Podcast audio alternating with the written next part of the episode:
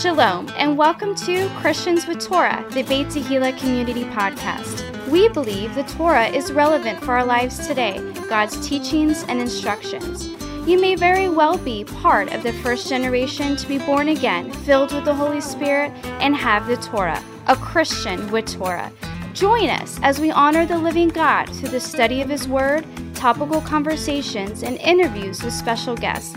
Please welcome our hosts, Pastor Nick Plummer and Ryan Cabrera. Shalom, everybody, and welcome to Christian with Torah, the Beit Tehillah Community Podcast. I'm your co-host Ryan Cabrera in the illustrious, esteemed, and gorgeous Studio B, This is true. and I'm here with you, Pastor Nick. This Plummer. is a great studio. yeah. Oh, We're actually in, I'd say the, uh, inner court. there you go. Yeah, yeah. I would love to be in the actual inner court. Yeah, we're in the inner court. I would. I would. I mean, I feel the inner court, Imagine the wall is like the holy of holies. like right the there. throne. Yeah. right there. Because when we project the Ark of the Covenant on there. Oh yeah. Let's do it. Let's Yeah, get into it. I can it. see it. Let's do it. All right. So, couple uh, housekeeping items. First off, if you guys are watching this on Facebook or on YouTube, please uh, like the video, share it, subscribe, hit the bell if you're on YouTube, all that good stuff. Uh, we really appreciate your support by uh, helping us get the word out about being Christians with Torah. Uh, a couple announcements about uh, the congregation here in Brandon, Florida. We have Mr. Ken Gobb coming for this Shabbat service, uh, February 20th and he is an awesome guest. We're very excited to have him hear what he has to say. And so, if you're in the area, I encourage you to come. If you can't, we will be live streaming 11 a.m. this Saturday. And just a little plug here, real quick. This particular gentleman has been to Israel 185 times. I heard 135. I've heard It's 155. 185. It's, legendary at this point. We've already confirmed. legendary Yeah, status. he, just, he needs to update his website. yeah. Okay. That right. happens to 185. 185. I've been once. We're not going to go there. I've been seven times. But anyway, uh, Ken Gobb has an incredible testimony. He he is actually an evangelist. Okay. He's real big into evangelism. Very good at what he does. He has his background as a singing group as well with his family Cool. years ago. Uh, his wife uh, Barb just passed away this this year, the beginning of the year. They were married 65 years. Just a wonderful woman. I got to meet her twice through an idea exchange conference with pastors in Orlando the last couple of years. But to make a long story short, uh, Ken Gobb wrote a book called "God's Got Your Number." Boy, does he. and it's an incredible testimony and a, just an incredible book. If you want to be inspired or, or check out how God works in ways that we wouldn't even think, uh, he actually uh, tells the story of God's got your number, and that's all I can tell you. So, Oh, interesting. All right. God's got your number. I believe Ken that. Gobb, nice little plug there. It is. So, um, all right. So that will be this coming Shabbat, 11 a.m. on Saturday. You can live stream it at our website at topraise.net or on YouTube, Facebook, wherever. And then uh, also the following Shabbat, February 27th, is the big Purim Shindig. So we're going to be having a, skit. a big Celebration. celebration And service. afterwards. We're going to have a big celebration Curry chicken. with a skit that I think Josiah and his team are Putting putting on. some videos. It's Purim the year later, one year later. Purim one year later. In Susa, yeah, Awesome. And then we're having oneg, which is our meal after the service. that's right. uh, after the fact. And, uh, you know, I had originally heard that it was going to be shawarma, but I heard that was fake news. Shawarma would be good. Shawarma would be good, but I, I don't think it's going to be shawarma. So we're going to be excited at whatever right. surprise meal we have. So, all right. So Purim, February 27th, also at 11 a.m. the following And Saturday. meal so- afterwards. Yep, exactly. Free right. to the public. Free to the pub. It's free. It's for me. I understand that. All right. Especially with all my kids. Let's get off the tee and get some meat. What do you say? Oh my goodness. Yeah, Yes. let's jump in. All right, so the Torah portion this week is teruma, which means portion Offerings. Huh. Or offerings.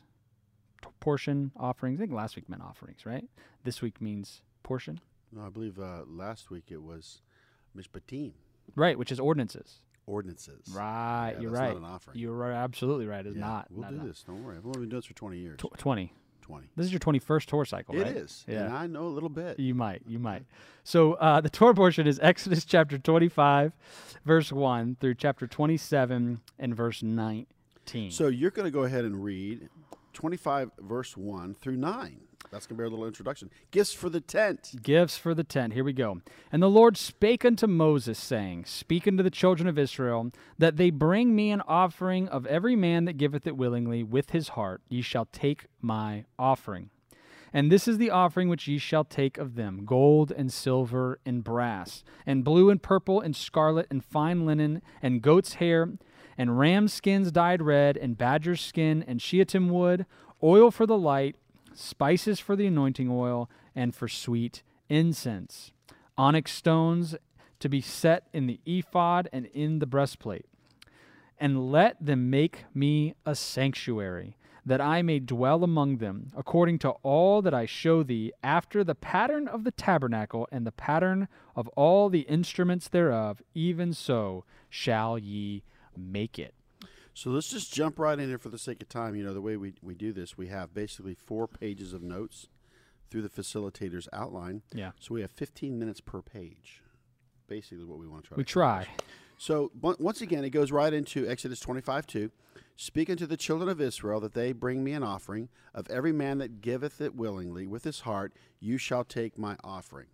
You know, we would say this even in our church as far as tithes and offerings go. You know, uh, to give willingly. You know, and give to what you believe in. Amen. You know, it's interesting. You know, if if you like certain things, you you'll give to it. If you like Starbucks, you're going to go to Starbucks. If you love Kentucky Fried Chicken and that secret recipe, I mean, I do like Kentucky then Fried you're Chicken. going to believe that, and you're gonna you're gonna purchase something. right.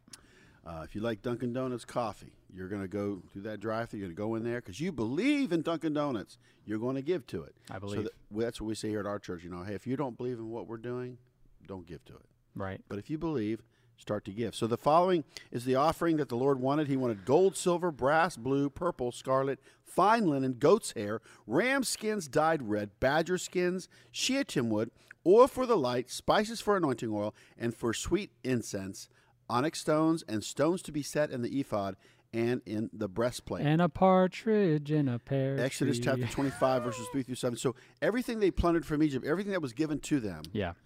i- i- you know, was going to be used for the sanctuary, Right. the mishkan. Is that the is that the proper term?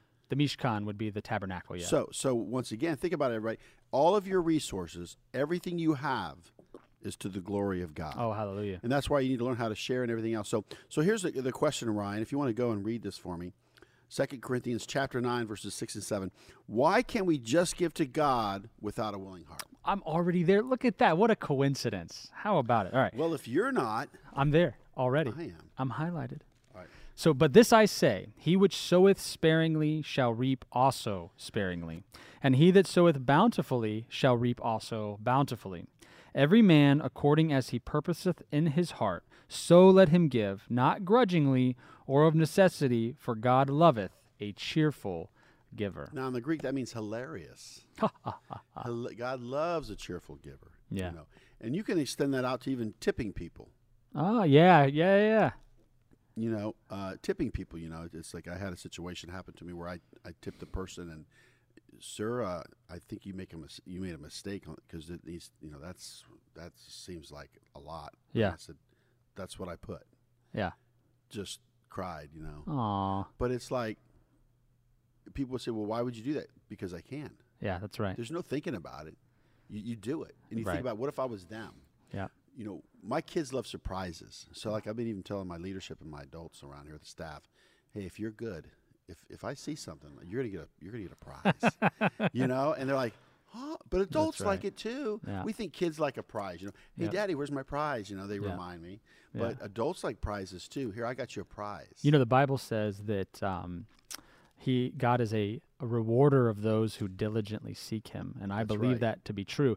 And you know what's um, you know what's also cool is uh, uh, a lot of times I think that people want to represent God, and so they'll you know leave a track or something in their you know their server's thing, Yeah. yeah, but with like a bad tip.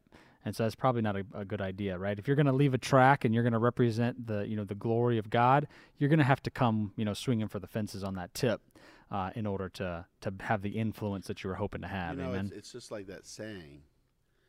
what does it say? Money, money talks. Well, yeah, that's true. yeah, quit talking and start walking. Um, Yeah. No, it's uh, people don't care how much you know until they know how much you care. yeah. Oh, right. I like what the complete Jewish Bible says in reference to this one scripture. It says, "Do unto others as you would like for them Yeah. to do unto you." So what you do for someone, whether they do it for you or not, is irregardless. You're like, "No, I'm going to do this." You know, One of the things that uh, I struggle with about just existence. You ever had those ex- existential thoughts where you're just like, why are things the way that they are? You know, how, why do bad things happen to good people? You know, uh, why do puppies get hit by cars? You know, why do children, innocent children, get cancer? All of these things, right? God is sovereign. Well, I know it's tough. it, it is. Those are tough questions. And so, when what does that have to do with giving with a willing heart? Well, the the reason that all of the bad in the world exists is because of free will. But the greatest and most beautiful and most wonderful things in the world exist because of free will. See, free will is a double edged sword, and God knows that. But He has to give us liberty to make our own choices so that there can be a loving mutual relationship between us and our Creator. And so it's it's it's just a, a law of of you know the universe that God created that without the free will of the giving, right? So the giving has to come as a free will offering, as has to come from a willing heart, somebody that wants to give it, and not somebody that's giving it begrudgingly, as the scripture mentions, because that was the whole point in the giving, right? The whole point is that that's what God wants. God doesn't want the other offering at all. He doesn't even want it. Somebody ever given you something and they're like, "Well, fine, just take it," and then you're like, "Well, now I don't want it." You know, yeah. it's the same idea with God and the offering. I mean, that's awesome. You know, my thing is, you know, the willing heart. You know, um, if you think about like I, I use Patrick Mahomes as an example because he just got beat the Super Bowl and everything. We're all laughing at him. Look at he ran around behind the line of scrimmage for almost He's laughing yards. to the bank, right? But it's like he's got a 10-year contract for 450 million dollars. Let me just that's forty-five million dollars a year. Now that's not counting State Farm, Right, Patrick Mahomes rate right. that he gets. Did you mean the discount? Yeah, the discount and Oakley glasses. You know his shield on his on his helmet. Yeah. So what I was saying, nothing against Patrick Mahomes, but saying sometimes this is going to be your reward. So everything that was given to the children of Israel was to be used for their community to glorify God Yeah. and bring people in of like mindedness. That's why Beit Tehillah is where it's at. Because it's just it's important that we that we look at this because it says right here that what did the Lord want the people to make him and why? A sanctuary that he may dwell among them. Now, there's a big debate right now among Christianity in the New Testament. Well, I'm the temple of God. I'm a lively stone. Which is true. Jesus is the chief cornerstone. But remember, the place is very important in Jerusalem. That's where his name is. That's where Christianity actually started. That's where he did his ministry. That's where he suffered, died, and was buried, rose again. This is where he's coming back. So I think as Christians, we need to face east, lift up holy hands, ask for forgiveness. First Kings 8, check it out. But this word mikra for convocations is, is in regard to the feast days. And so it's interesting that you would say, well, you know what, I'm going to stay home or I'm going to go just, you know, next door, I'm going to do this. But it means something called out, a public meeting, a rehearsal. That's what the feast days are. So because we started meeting in the living room, we outgrew it. It was so funny because we got up to 50 people in the living room for Torah study. Yeah. We had to go rent a hotel room, like the ballroom Yeah, so we could expand the uh, the, uh, the the the tour study because you couldn't fit any more people in that living room interesting. and car and parking. So you know, and it's funny how a lot of churches are closed right now, some willingly, some unwillingly. Uh, a lot of little churches have folded, quit, done. Uh, the the mega church really is taking a big hit because you know they say that this is the new normal. They'll never fill those seats again like they did Yeah, just because of the new normal. But you know, we can have hope and believe for that. But I'm just sharing this with you, Ryan, because we got to get moving on here. But you know, I really do believe in the uh, in the physical place uh, and also the spiritual principle of us being absolutely. lively it's stones. twofold. Well, that's what I mean. It's they're they're not they're they're it's both. It's a yes to that answer. But people use the one to kind of negate the other. And so then I always ask this question when somebody wants to tell me that, oh, well, that's just because now Jesus lives in my heart or whatever, this and that, Right. that I'm the temple, yada, yada, yada. All true, but, right? There's a but at the end of that statement. And that is, is the Antichrist going to set himself up in your heart in the last days? The spirit of Antichrist is already here. and they're usually like no no not you know and that and i'm like well then there's going to be a temple There it'll is. first be holy because it will be desecrated It says it. it says it so in order for it to be defiled it must first be You know, holy this is a win-win situation, just to the point of the prophecy is going to be fulfilled. But there's a lot of Christians are saying, "Let's get this thing going." Whether it's a building or house of prayer, or whatever it is, you Like, know. let's do it. I've even heard that uh, the Dome of the Rock can be disassembled and taken to Mecca. So let's do it Not that they would do it, but it's a possibility. There's options. There's things that are happening. Earthquake could take it down. You know, it's interesting during the Six Day War. You know, um, it's funny this little joke that I got. They had a lot of gunpowder and ammunition stored in there, and uh, just think one camel, and it would all went up in smoke. Yeah, yeah, meaning camel like a cigarette. Yeah. For our younger But audience that doesn't get the reference. So anyway, let's let's move on here because here's the cool thing. You know, uh, it says right here in Exodus 25 9, according to all that I show thee after the pattern of the tabernacle and the pattern of all the instruments thereof, even so shall you make it. So we're looking at a template. We're looking at a pattern that Moses was given, and it's precise, right? Yeah. And so once again, the word pattern you can you, you can share in a moment. Um, no, I'm just moving The around. word pattern, number 8403, is the Hebrew word tabnith, and it means structure, model, resemblance, figure, form, likeness, and similitude. So there's the pattern.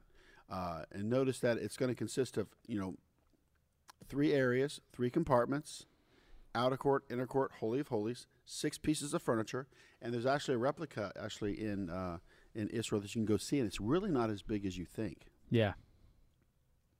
We probably should. Well, we can do that. We'll do it next week. We'll bring out the altar of incense. Ooh. We've had the altar of incense in previous videos. We'll, we'll, we'll bring it out when so if they go look at like season uh, four, So- like so- episode one and two, they'll see it there. So it's so important, you know. God declares the end from the beginning. So it's so important that we understand the template and this pattern. Uh, and by the way, when we get into these pieces of furniture, they, they there's it's quite incredible. I've not done an extensive study, but enough to say that I found some of these uh, references of the tabernacle furniture in the Book of Revelation that John saw them in heaven. Right. So what do you have to share, Ryan, before we kick off the uh, Ark of the Covenant? You want to go ahead and jump right in? Um, well, I just want to make the point that it's it's all about the pattern, right? So he's talking about the pattern, the pattern, the pattern. Right. Why? Because the spiritual, well, that the spirit, the spiritual mirrors the natural, and so um, there are some very specific instructions about the development of the tabernacle. But then you'll notice that when they go to Shiloh, that it becomes a brick, you know, a block, uh, stone structure, and then even more so when you get the temple. All of them are after the pattern Right. And and I think it's a, a big point. No longer are they using temporary things like you know rams and badger Right. skins, but they're using the block and things like That's that. That's true. And so as you go, it's all about the pattern. But what pattern is it? It's the pattern, as you mentioned, in heaven, and that when John goes up, he sees it and all that stuff. And so it's important to note the pattern. And so spiritual principles and things in the Torah are all principles and patterns that we're then looking at in our lives today. So why is it relevant today? Well, it's all relevant today because of the principles and the patterns. Well, the beauty of all of this is that God doesn't change. He, he follows these principles. Amen. And we developed this thing called a progressive revelation.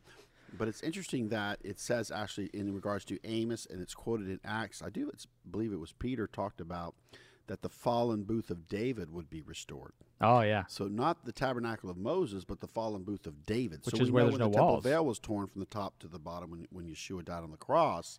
God was saying, "Hey, now you have access to me through my Son," which is the coolest thing. And it's funny that you So say it that good. way because So- w- the the difference about that is that there is no walls, right? And there's no veil. It's open access.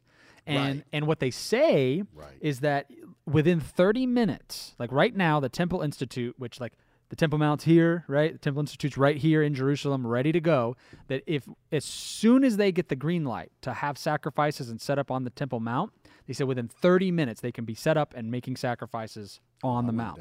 But what's unique about that is there is no structure yet. Right. So it's open. So it's literally the fallen booth of David at that point because it's all open. And, you know, I'm sure there'll be drone footage of all that going on. And, you know, you get the point. Interesting. So let's go ahead and jump right in there, Ron. Let you go ahead and discuss the ark, and then I'll, I'll conclude with some notes about the ark in the end. There, just jump in because this is going to be the first piece of furniture. It is. So what was the first piece of furniture that the Lord gave instructions to build? Mm, the ark of the covenant. Ding, ding, ding, ding. what do we have for him, Johnny? You know, they say, uh, I say they, there's some folks that say that the Ark of the Covenant is in Ethiopia, in this church over there. There's a guardian that guards it. And recently, because of the conflicts and things that are going over there, uh, 750 members of that church that protects this so called Ark, if it's there or not, I don't know, um, were killed by, uh, um, you know, local conflict or whatever that's going on over there. 750 people. It's- yeah, we don't know, but you're, you're right. Some of it's public records, but what else? What else is going on? Yeah, no, it's insane. So, All so we want to be in prayer for uh, the persecuted church worldwide. My kids, we homeschool, and uh, and so we have uh, a thing called the Voice of the Martyrs that gives us, you know, uh, newsletters that we get every month and that we read Right. about you know missionaries out in the field. So it's uh, important. So, anyways, moving back to the ark. The ark was made of shittim wood overlaid with pure gold and had staves or poles put in the rings so it could be carried. And the testimony was put into the ark, and the mercy seat was to sit upon the ark. So you have the ark, meaning just the, the container, like the the like Noah's ark, right? Right. And it had staves where you could carry it. But then there was this this crown that went over it called the mercy seat, which is I mean, you could almost call it a separate piece of furniture, but they go together, right? Yeah, It's two pieces the of lid. Yep, it's the lid, right? The cover, With the two With- with the- angels on their wings make a backrest. right? Like a throne, you know. Yeah. And uh, and so that's where And God, rides it. I mean, you know, if you go back and look at these references, it's pretty wild. It is pretty wild. It's not a Harley. No, it's not. But he speaks ark. to them from the mercy seat, and so that's where Moses would go, and uh, and God would appear. Why? Because that's what God said to do. He says, "Come and meet with me there." And so Exodus chapter twenty-five, verse twenty-two says this: "And there I will meet with thee, and I will commune with thee from above the mercy seat." From between the two cherubims which are upon the ark of the testimony of all things which I will give thee in commandment unto the children of Israel. Now, uh, one of the interesting little things, little tidbits about this, is that these two cherubims are literally golden, um, you know, sculptures. He loves cherubs, and that's what Satan is. He's a cherub. right. The cherubim is plural. But what's interesting is the conflict here internally is, you know, don't make a graven image. Okay, make this graven image for my mercy seat, you know? And so um, the, And there's cherubs on the tapestry. on the tapestry as well, right? So there's Yeah. specific instruction, and then also you have the um, the serpent on the pole, right? That uh, um, we run into later, right? That uh, is also you know a, a golden image that God had commanded them to make. So there's some specific instructions here that seem to you know deviate from God's general instructions, but they're specific to you know, the, real the way here, to worship Him. if we want to find God's pattern and imitate it and, and emulate it and do it, you know, and this is something for all of us to think about what we all really need in life, what Yeah. this world needs is God sitting on the throne. He just laughs at the nations or whatever, but inside that ark is what? Manna, Yep, Provision. the testament, Yep, and of course, what? Aaron's rod. Aaron's rod. Yep. So when you put those three things together, three is divine, and of the Lord. So what we need is we need we need provision from God. We have to have provision in life. That's the manna. The testaments is the way to live. The rod is the leadership to make all those three things come together. Amen. So when you remove Aaron's rod or the leadership, you end up having chaos and confusion. And now right now we could actually say that we can see that there's a vacuum for leadership Oh yeah, and there's lawlessness, no doubt about but about we that. do have provision, don't we? Right. We're, we're eating, we're drinking, you know? Yeah. But Anyway. We are. All right. So why don't you go ahead and read um, Revelation? I think you have it pulled Okay, up. Okay. So the Ark of the Covenant can be found in Revelation 11 19. This is what it says. This is incredible. And the temple of God was opened in heaven, and there was seen in his temple the Ark of his testament, and there were lightnings and voices and thunderings and an earthquake and great hail. So right there we have the ark in the heavenlies. It's the It's testament. at the temple of God. And, and- these weather patterns now are all around, and it's kind of familiar yeah. to Exodus 19. Right. Where we married. meteorologists dream like look at what's going on on this mountain and just weather patterns Yeah. Now I imagine you know, um, you know, my great aunt she passed away in July, and because of COVID, they didn't have a funeral. And um, there was a Presbyterian minister that did the little service graveside I went to the other day, and uh, he was reading Revelation, I think 22, where it talks about you know wipe every tear from their eyes, you know the, the old things are passed away and the new things. But then he sees, I see adorned like a bride, the new Jerusalem coming down, and so. Think about it. John goes up and he's seen a glimpse of Uh, even a piece. I mean, I don't know what exactly he saw, right? He describes it and you can read about it, but he describes it. But we have, you know, proof from John's, you know, testimony that there is an ark there. And so it's like, is the ark important? Well, God seems to be thinking it's important because he's with it like all the time. and if we look at the second reference in Yeah. revelation 15 5 and after that i looked and behold the temple of the tabernacle of the testimony in heaven was opened it was opened you know Yep. so for the sake of time now that you know we won't get into all the discussions of the ark of the covenant but you know it was meant to be carried not put on a cart. Right. Uh, you know, somebody paid a price for that. Yep. Uh, the Philistines actually stole it, Ooh. and then they got hemorrhoids. Yeah. That's one of the plagues that they got. Uh, and then, of course, uh, the, the Israelites got it back. It was actually in somebody's home, and they were blessed because of it. So, anyway, just something to Yep. think about. So, let's jump into uh, the second piece of furniture. That Right. So we're we're going from the inside out. So we start with the most important piece Pretty of much, furniture, it's kind of an interesting template. and then we kind of go out from That's there. right. So that's the Holy of Holies. Yeah. Yeah. yeah. So we have access to that, everybody. Yep. We have access to the Ark of the Covenant because what Yeshua has done, boldly come to the throne of grace. yeah. So all the activity that's happening right now is like kind of like where we're at, the inner court. Yeah. So let's do the table of showbread, right? Yeah. So the second piece of furniture was Table of showbread. the table of showbread. The table of showbread was also made out of shittim wood and also overlaid with gold, and had two borders and had staves to carry it. And so um, we've likened the table of showbread to fellowship and That's to um, you know sharing with believers and, and loving one another and provision with believers and, and, and table you know sitting at a table and, and eating with other believers and people and there's two borders so that you know right you can't fall off That's right. so it protects you from falling off. And so uh, the dishes, spoons, covers, and bowls were all overlaid with gold as well. And it says in 25:30 of Exodus, "And thou shalt set upon the table of showbread before me always." And so this is talking about the bread that they change out um, week in and week out uh, on every Shabbat. They swap it, and so apparently it doesn't go bad. Good move. So the table of showbread, like I said, it's got like a double wall. hmm Think about Mexico. There's well, there's a wall and another wall. Yeah, Well, the table of showbread holds the twelve loaves, which are unleavened. yeah, and they're switched out every Shabbat. So as we see this developing, you know, and we're going to talk more about this and tie the inner court all together, but we celebrate the Shabbat every week. We get new challah bread, and we eat that. But the table of showbread is, is actually unleavened bread, represents the 12 tribes. And it's interesting that uh, there's actually a story in the Bible where David was so hungry that God allowed him and his men to eat from the table of showbread That's that right. the priest Ashley uh, gave him. So I think it's very important. Like like come to the table. There's quite a few Christian songs uh, that talk about come to the table Yeah. that are very beneficial. sure. It's so important, you know, and that's what took place. When we think about a table, Ryan, uh, it holds things Yeah, like an end table, dining room table. Yep. Come to the table. Uh, This- I, this I- is a table. I attend a champions table every week with all pro pastors, the, the founder Paul Picker and Pastor Daniel Stahl and Pastor Don Roan. And, and I want to tell you the table is so important because it represents fellowship. Now, if you go back and look at the temple of Ezekiel, there's only two things in that. There's a table and an altar. And it's interesting too as we decorate these curtains and everything, cherubim and palm trees. Yep. So that's how I talked my stepfather-in-law, Mr. Tim Coble, to come to Florida yeah, because there'll be palm trees, not cornfields, but they're date palms, because he's from Iowa. not coconut palms.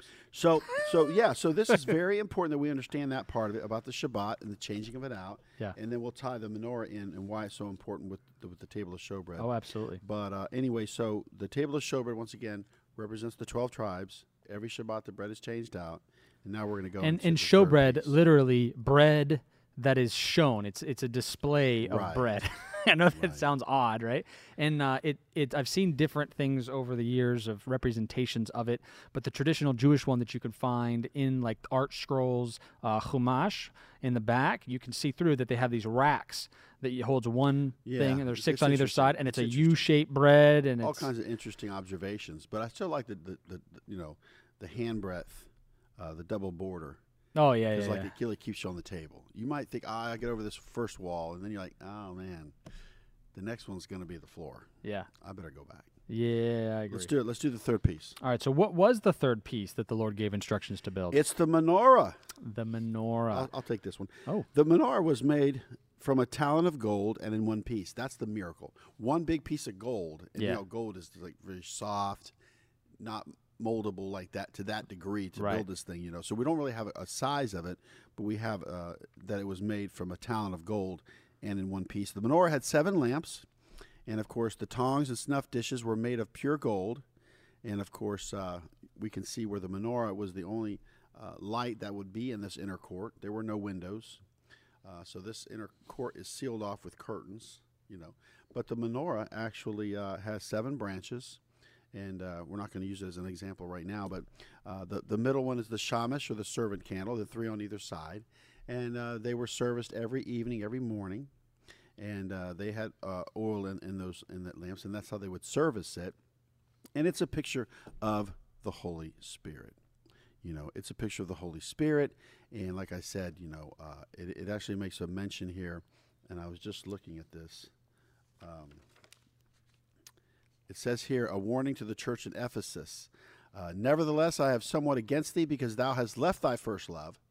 Remember therefore from whence thou art fallen, and repent, and do the first works, or else I will come unto thee quickly, and will remove thy candlestick out of his place, except thou repent. So the seven churches in Revelation represent, and we can look at that in just a moment here.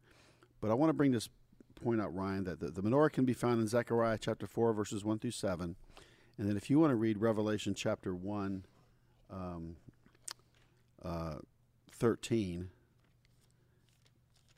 Revelation 1, 13. It is, and in the midst of the seven candlesticks, one like unto the Son of Man, clothed with a garment down to the foot, and girt about the paps with a golden girdle. So once again, the menorah is a very, very important piece of uh, furniture. You know, it's in the inner court. It represents the Holy Spirit, and we're going to see some interesting things, Ryan, because if you have the Holy Spirit, you know, it's so important because remember what Jesus said, I'm going to send you another comforter. The comforter Right. will come. And and it's it's parakletos, one called alongside to help. Right. Now, the reason why the Holy Spirit is so important uh, is because there's other spirits. And so, how many of you know that if you have the menorah shining and you have the Holy Spirit, you can come to the table? Like you and I, we share the same Spirit, the same Holy Spirit. That's right. So you're not out in the world. You're not unsaved. You're here with me. That's right. We're at the table. You're, Thank you're not God. bringing up crazy doctrines and fables and myths. So, so well, thing is, you know. and, and why is that important? Because I believe that the church has been infiltrated with all these spirits, Yes. not the Holy Spirit. Right. They'll create an atmosphere of worship and emotion, but not an atmosphere for glory. Right. Not all. And that's why you get the new We age have to be careful. Counterfeits. like, like, oh, my emotions are really kicking in right now. Well, you can't go by your emotions. well, So your heart is menorah so deceitfully wicked. Right. You know, the state symbol of Israel is not the Star of David. No, it's not. It's the menorah. Right. Uh, and I- and I, I guess it was France that donated them this big brass menorah in front of the Knesset. It's really pretty, really nice. Yeah. With the tribes on it and it tells a story.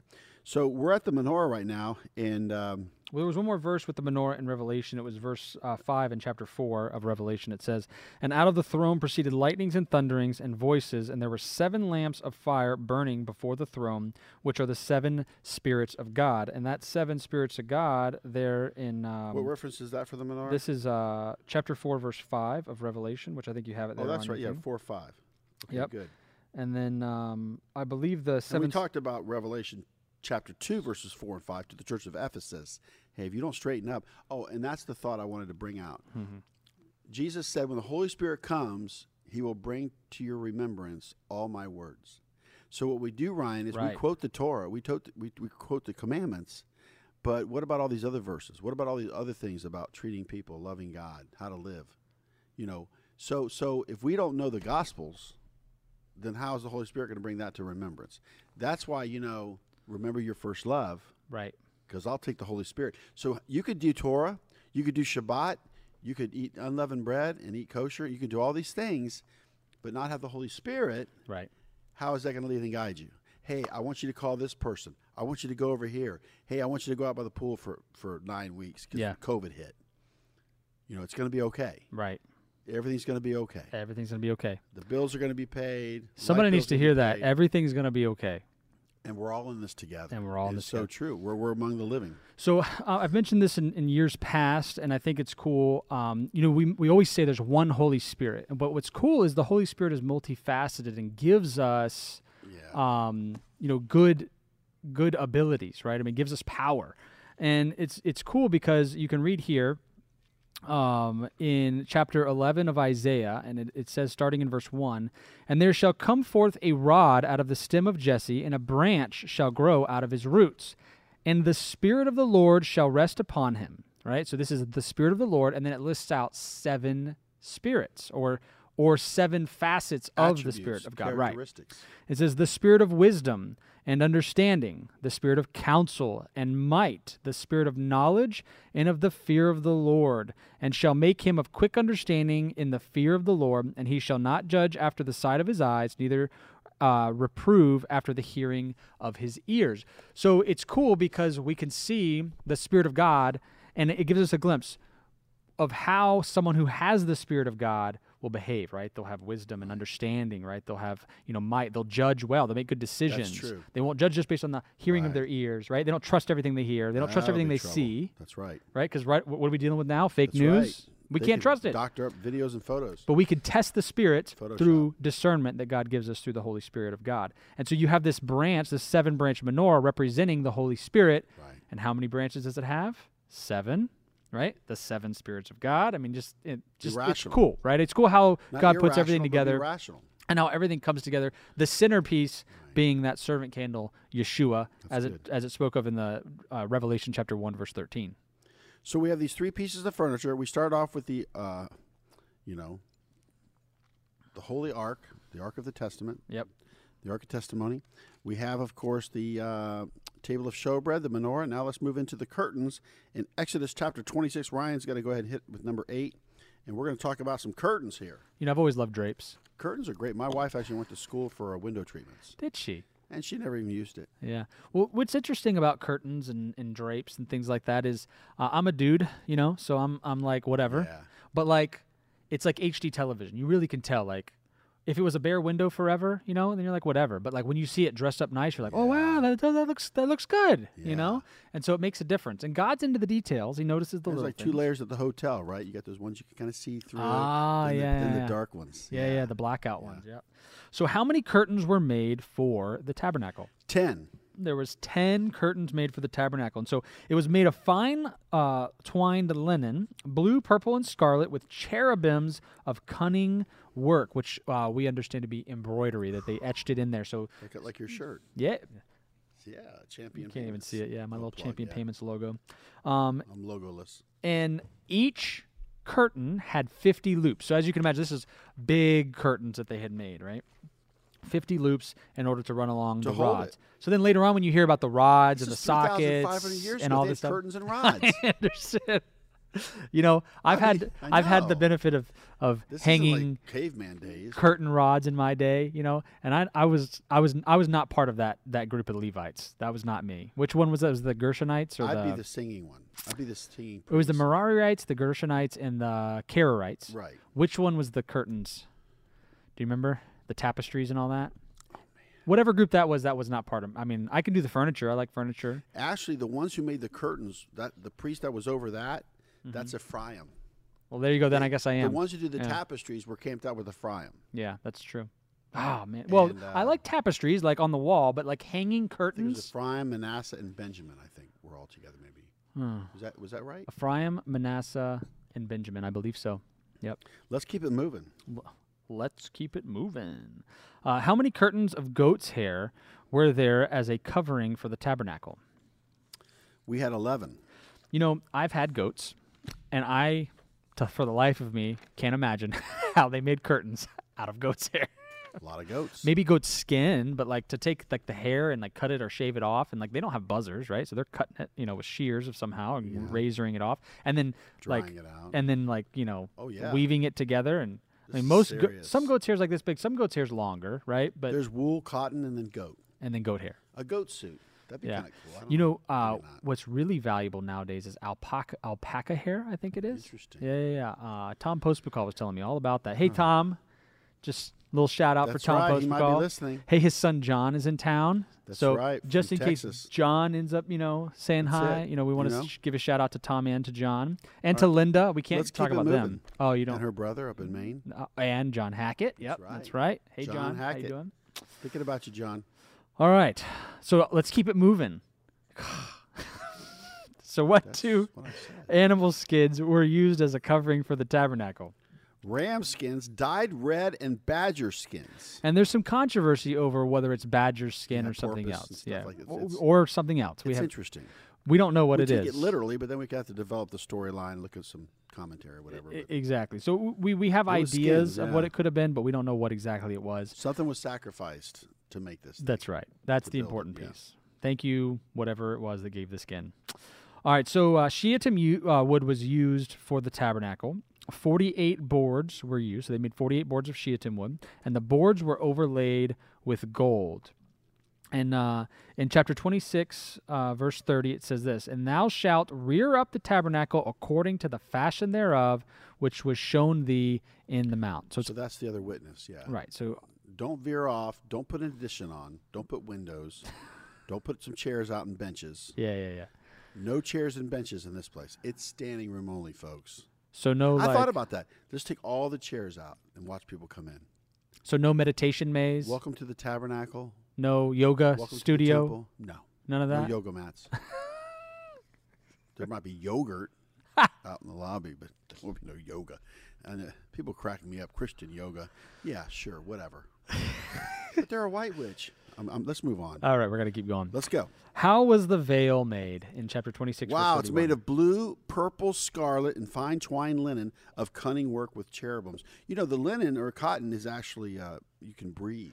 It breathes well. Of course, you got to iron the heck out of it. You know what I mean? Yeah, you do. But made of blue, which represents heaven. Scarlet is a redemption, and of course, and fine twined linen of cunning work with cherubims. So th- he he wanted he he created the cherubims, and Satan was a cherub, and he loves those cherubs. They're you know they're just beautiful angels, but they're a sect of the angels that that we have. There's a messenger angel. There's cherubims, seraphim. You know, Archangel, whatever that means. so so once again, uh, this is what he wanted, you know. So he created something he wanted to look at. He wanted us to know it. There's those are cherubims. Those are cherubs. They're not fat little angels with wings flying around with little, you know, no, Cupid or something. they're definitely not. They're they're if, if Satan is a cherub, that's a pretty serious angel. And what angels were put out in front of the Garden of Eden? Two cherubim with flaming swords. Yeah, I got you. This is exciting. it is. It just is. It's it's God's it's God's dwelling. It's God's place. That's right. All right, so it says here, and thou shalt set the table without the veil and the Oh wait, candle. did you do the bullet point? I didn't. Sorry, sorry. I'm, I'm sorry. Usually you do spot. it. and I don't- do. I didn't hear you. This time I didn't, All right. and that's why What's you didn't. the Hear. veil of the ark? So within the veil of the ark of the testimony shall divide between the holy place and the most holy. So there's an ar- there's a veil. That's right. so can you see through the veil? Like can you No. can you see like It's a thick. golden image? So there it's not really like the veil like we would think of. It's really a curtain. Oh yeah, it's serious. Yeah. And that's that's the most holy place, Yeah. the holy of holies, The holy and it's the smallest compartment. And you could only go in there. The priest could only go in there once a year. That's once how a special year. it was. Got it. Now, when the temple veil was torn from the top to the bottom, then all of a sudden now we have access. So through the otherwise they're ministering to the Lord not inside that room but from the altar of incense right right just outside of it. right. So when we recognize the Son of God, it's like a backstage pass. Ah. You recognize my Son, you can come to me now. And then it's because you know there was an Earth, Wind, and Fire album. We opened it up, and it looked like all these ways to heaven and different. I don't know what it was. It was something. Why are you But- ruining Earth, Wind, and Fire for me, man? Do you remember? Yeah, September. Yeah, yeah, yeah. Yeah, that's when the storm hit and had to leave my house. So I don't like September. But it is my oldest son's birthday, September 28th. So just a little reminder that as we learn principles and patterns, it can change your life. Oh, and this is how we get to know our Father. That's right. That's right. So let's keep moving. Exodus chapter 26, verse 35 says, And thou shalt set the table without the veil, and the candlestick over against the table, on the side of the tabernacle toward the south. And thou shalt put the table on the north side. So you've got, you walk in, right? And so then on your, because you're walking from the east entrance facing the west, Right. on your left would be the candlestick, on your right would be the table of showbread, right in front of you would be the altar of incense, which we haven't gotten to yet, Right. in front of the veil, and then behind that That's would be the ark. You know, it's interesting that a lot of people don't like the symbol of the cross. They think it's pagan. But an aerial view of this is it's a cross. Right. Yeah, you're right. So it's just something to think about, It's true. you know. It's true.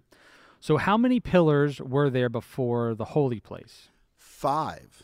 Got it. And so this is not the most holy place. So there's five, because what you see is you see that outer court where you have outside you have you know the uh, the altar and the laver, Right. and then you have five pillars, Right. and then you walk in, and then that's where you see those three pieces of furniture I just mentioned. Yeah, the five pillars lead you to the inner court. Right. And then there's the Holy of Holies. And So then- outer court, inner court, holy of holies. And and There's that's three levels on the on Noah's Ark. and so this section that Three starts with those five pillars, that's an enclosed section Yes, that has like a you roof. pull the curtain back. See, that's what we talk about being spirit filled or baptized in the Holy Spirit. You know, uh, the outer court is totally exposed. right. But when you're filled with the Holy Spirit with the evidence of speaking in tongues, interpretation of tongues, that's called the baptism of the Holy Spirit. That's all part of the menorah. So when you pull the curtain back, hey, what's back here? And that's where we see where the church ages come in Azusa Street and all that other stuff brought great revival to, Yes. to that gift that's found in First Corinthians. Yeah, know. no doubt. Um, and so there's five pillars here in, in front of it, and then right behind that, as you get in th- past the furniture, is four pillars, which we'll get to that I think true, as well. yeah. And four is the number for the world. Hmm. Four his world, northeast, southwest. Mhm, And here's God on the throne. He's over the world. mhm. I actually have a little sheet right here that you guys And passed out. five is actually the number for grace. So God gives us grace, which is the ability not to sin by coming into the inner court and enjoying all these things. You know. Wait, so if you're filled with the Holy Spirit, God gives you the power not to sin? yes, yes. Man.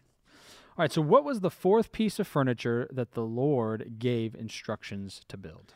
It was the altar of burnt offering. Somebody actually gave this to me as a gift, uh, and it actually says on the sides, which is what I really like: "Chastised for our peace, bruised for our iniquities, healed by His stripes, wounded for our transgressions." I think it spins the other way, but yeah. yeah, So what's cool is this is just big enough to like maybe grill a lamb chop on. You know, like a little or like a well, Filet yeah, I mean, mignon, maybe? a cubit. Once again, is the tip of your finger to the to the elbow. So the cubits could could range differently, but but yeah, that's just the smaller version. I know, I just you know, I mean like I could put like a But piece I'll of coal you, in there. I'll tell you, you know, but that is that is the uh, the entrance to everything, uh, the sacrifice. That's right. You know, and of course we have uh, this altar of burnt offering, and Yep, and it was a brazen altar, and it was made of shittim wood overlaid with brass. And no, not gold, brass. Correct. brass means judgment. Gold is deity. right, Gold is godly. right. And so the four corners uh, had horns overlaid with brass. So you see the horns on That's each of the four corners. Uh, pans, shovels, basins, flesh hooks, fire pans, and all the vessels uh, were all made of brass as well. And the grate was also made of brass. You had a brass grate on the top, and the two staves, which are these little uh, Great. Little things right here. Um, the two staves of shittim wood were overlaid with brass and were put into the two rings on each side Yeah. of the altar.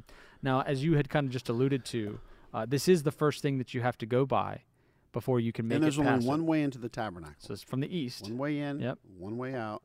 Like Yeshua, he's the door. That's right. Uh, and so, once again, uh, we have this altar of burnt offering. And on this particular offering, we have, of course, five different sacrifices that uh, we'll be discussing later, but they are the burnt offering, the meal offering or meat offering, grain offering. N- You know, King James says meat offering, it's a grain offering, which is unleavened bread. And you can't offer any kind of honey. And then, of course, thirdly is the peace offerings. Then you have sin offerings and trespass offerings, or, or the guilt offerings. So, once again, five sacrifices. Five is the number for grace. Uh, and, and a picture of these sacrifices can be found in Yeshua and even in ourselves. You know, so the best description I can give or example I can give is that, uh, you know, Yeshua was a total burnt offering, gave his whole life, suffered, died, and was buried, rose again. Uh, and of course, with that, he served. You know, Yeah. and that's why the the grain offering goes with the burnt offering. Whenever you do a burnt offering, you'll do a, a meal offering, a grain offering, meat offering with it, and it symbolizes your servanthood that you're going to serve because you've been totally consumed by the burnt offering. So with that, then we have a peace offering. Now that's the only offering that you can eat from. Let's say you're successful or whatever in different things. Uh, you can do a peace offering and invite your friends and family and partake of that and eat of it. But it's the only one you can. Let's say you fulfill a vow, or you have a great business venture, or you find the USB thing. I mean, whatever it Yeah. is, you can rejoice with God, and, and, and people will look at you like, wow, you've given your life to the Lord. He's given you everything you have, and now you're you're celebrating, giving glory to God, and I get to be in there and hear your testimony. Yeah. And that's what Beit is. We're a peace offering. We want people to enjoy the, the fruits of our labor to glorify God. And as people come and they experience this church, they'll see the fruit. They'll see that, wow, why do you have this and why do you have that? You know, why do we have, you know, state of the art sound and lighting? Why do we have a, a, basically a television studio? It's to glorify God. It's it's it's, a, it's something that God has given us that we can use to glorify Him and reach out to others. And then, of course, the sin offering and trespass offering. Those two are mandatory. The first three are not. You don't have to be a burnt offering. You don't have to do a meal offering. You don't have to do a peace offering. Those are voluntary. But when it comes to sin, you need a you need a sin offering Yeah. and a trespass offering because we trespass against each other, against God, and so that's what we have there. You know, um, the the altar is also uh, the our burnt offering is Yeshua, Right. and salvation comes. And so one of the things about this altar is that it burns day and night, all That's the time, right. twenty four seven. That's a good point. The fire, and this is something that, you know that you brought to light probably a long time ago, but it's always stuck with me because anybody can come to the Lord anytime, day or night, anytime. People. Right. So the operations of the altar in the outer court are always there. Somebody can always come and bring their sacrifice. And who's your sacrifice? It's Yeshua. He has provided you an offering. So what happens? You're broken. You're you're um, you're you're sinning. You're doing all these things. You're living life the way you know you shouldn't. Right? You know that you are not in a place that is in right standing with God. And what does God do? He says, "Come, come as you are." Right. I will provide the sacrifice for you, just like the Akedah, just like Abraham and his son Isaac. Right. Hey, God will provide Himself an offering. You know, as we look at this, and I want to stress this again, that you know, people think there's so many different ways to the Father or to God or to heaven, and we need to understand that He has established the protocol. And I'll give you an example in Leviticus 17:11. For the life of the flesh is in the blood, and I have given it to you upon the altar to make an atonement for your souls. For it is the blood that maketh an atonement for the soul. The, the altar shows ownership. That's right. The cross reference for this is Hebrews 9:22. For in almost all things are by the law purged with blood, and without shedding of blood is no remission. Now, the book of Leviticus is broken up into two parts, two sections. 1 through 17 is the way to God. So where's your sacrifice? Okay. Now, 18 to 27 is, of course, it's what? The walk with It's God. The walk with God. And it says right here, for it is not possible that the blood of bulls and goats should take away sins. Now, what's interesting is that in the sacrificial system of the animals, our sins were covered, right. but Jesus, Yeshua, takes them away. That's right.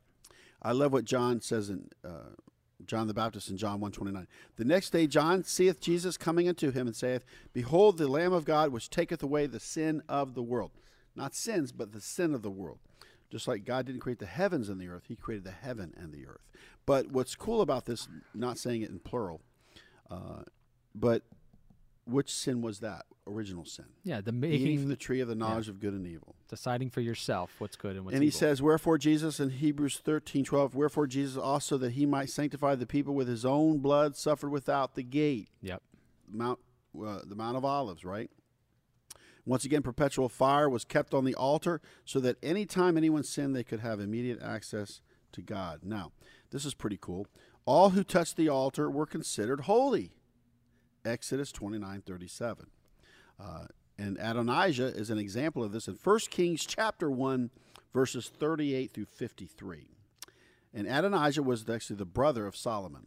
Right. And he was trying to claim the throne and all that. And Right. Oh, no, no, no. They all tried. and Adonijah feared because of Solomon and arose and went and caught hold on the horns of the altar. Okay. Now, the question is, where's your sacrifice? You know, in Hebrews chapter 10, verses 26 through 30. So, where's your sacrifice? You know, for, for, for God's asking you, where's your sacrifice?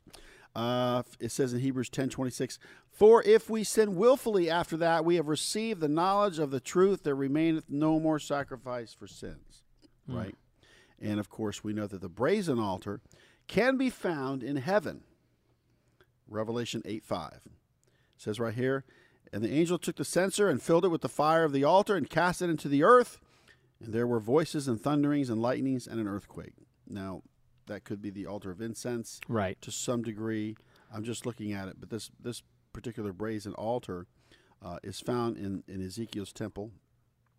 And of course, there's a table. So there's only two pieces of furniture that are in Ezekiel's temple. But you know, like I said, if, I think if we dig in here pretty deep, uh, you know, Um, because here's the thing there's no flame coming off the altar of incense. No, So yeah. we know that here's the deal. Just when I looked at Revelation 8 5, as we they bring the fire from here to the altar of incense. So, but the thing is, though, but the thing is, took the censer and filled it with the fire of the altar. right, So, if he did that in Revelation, there has to be an altar. absolutely. So, something to think about. So, if you have an altar of incense, and he's got incense, you know there's an altar of incense. If you need fire from the altar, oh, by the way, uh, Nadab and Abihu offered up strange fire. It didn't come from the altar. It's Like Right. flick your Bic or whatever they did. Yeah, You know, those little torch things. You know, Yeah, you yeah, click them. They're hard to start. They're adult proof too. yeah, But the altar uh, shows ownership. So it, it's incredible, Ryan. Um, that particular uh, part of it, as you come in, that's that's where we all go through first, uh, and then we're going to get into, of course, we're going to get into next week, I believe, the laver and altar of incense. I agree. I agree. So one last little detail: uh, there were 69 pillars used in uh, in the tabernacle. Wow! So the border of the tabernacle, Right. they had 69 pillars uh, used, almost like a gate, you know, or like a fence. Sorry, around it. So that's pretty cool. Little little details. Um, so the question then begs: What two lessons What can be do learned? you have? So the first one I got was that uh, God knows the details of the tabernacle, and He knows every hair on your head. God loves you. He loves you so much that He has provided this pattern for us, um, and has provided within that pattern a sacrifice for us. And all we have to do is is receive it. So He literally brought Himself, His only Son. Um, to come here and, and die for us within this system. So I thought that was pretty cool. And then um, you know, God loves us so much that He calls us His teruma, us His portion. You know, and so I love that because I know that God, um, God wants that relationship with us, and I think that uh, all of this stuff people look at and they think, oh, this stuff is Old Testament, all this stuff is done away with, all this stuff is ceremonial, and I look at this stuff and I think, wow, the heart of God is with us. You know, he has provided so much and done so much. He's painstakingly provided us all this, not for his benefit, but for our benefit, um, so that we would do the things that he's called us to do in order to get the things that he has for us. And so I'm just thankful for that. You know, I just have a couple things here. Uh, I have follow God's pattern, and you will have success and be closer to God. Amen. I would say that. That's very I true. would say that follow God's pattern, and you will have success and be closer to God. Uh, and that's a total package Yep. spirit, soul, and body. Number two, I would say that the church has never been more important than today. Oof. Yes. Now, a lot of it closed, some will never reopen. Yep. But I can't stress it enough. Cyber church has a purpose. It does. Well, It and we are the church. Amen. But, But the problem is this, though. When it says to the laying on of hands, pray for one another, you can't do it in cyber church. no, no, I guess not. You know, um, can you feel his presence over the TV, the computer? I'm sure. Yeah. But see, the corporate anointing cannot come unless you're corporately together. Yeah. Amen. We're many members, one body. One body. So it's like, you know, if we want to build a strong community and raise the next generation, what does that look like? What's it going to take? It's going to take a lot of effort and a lot of work. Yeah. Cyber Church doesn't watch my kids. No, it doesn't. Okay. So once again, I think it's important that we understand the fact, and they've even proven this, Ryan, that when churches leave certain areas, darkness comes in. That's right. Crime goes up. That's right. Rape, murder, pillaging, all kinds of stuff goes up. But whenever there's a church, that's why you know there's a lot of churches in America. Yeah, That's a good sign. it is. Now, what's going on in there? I don't know. I hope the gospel. I hope they call out sin. I hope they lead people to Christ. Me too. But I'm saying that get back to spiritual exercises because let me tell you something. You know, if you're not praying and worshiping and reading your Bible or having scriptures in the church, you're you're you're you're the YMCA. That's about how good you are. That's right. That was great worship. That was great service. Great, you know, whatever. But yeah, but where was the conviction? Where was the altar call? Where was the conviction? You know, that's why it's so important here at Bethel that we get a fresh word every week. We have guests coming. We have worship. Yep. I love it. Yeah. And and it's it's fresh. It's like that bread's been. I'm not looking at the bread from last week. We got a guest coming Right. and some pastor friends coming. We're gonna bring new bread in this week. So I want to leave it at that. And like I said, once again, the the local church is very important. Amen. I agree. I agree. All right. Wow. I hope you guys uh, got something out of this Torah portion. I know that you know if you're reading the Torah portions week in and week out, uh, you're getting something out of it. You're seeing it relevant for today. Uh, because I know that in my life, and I know that you've testified that in your life, that you're reading the Torah portion every week, and then you're like, wow, how is this happening this week? Why is this relevant? Why is the news having this relevant things going on? Well, the portions is about worship, right? Oh, absolutely. Because chapters 1 to 18 is about deliverance. Right. And since we're in 27, Yeah, we're now Chapter- on to worship. we're into worship. Amen. So we can't be playing around Amen. anymore. Praise God. All right, guys, I hope you enjoyed that. Um, if you guys would please like and subscribe and do all of those things, uh, share with your friends and family on social media, we would greatly appreciate it. And uh, if you need anything from us, you can email me at ryan at topraise.net. You can also leave comments uh, either on our Facebook page or on the YouTube videos, and we will get back to you from those as well. And uh, I think that's it. So God bless you guys. Have a great week.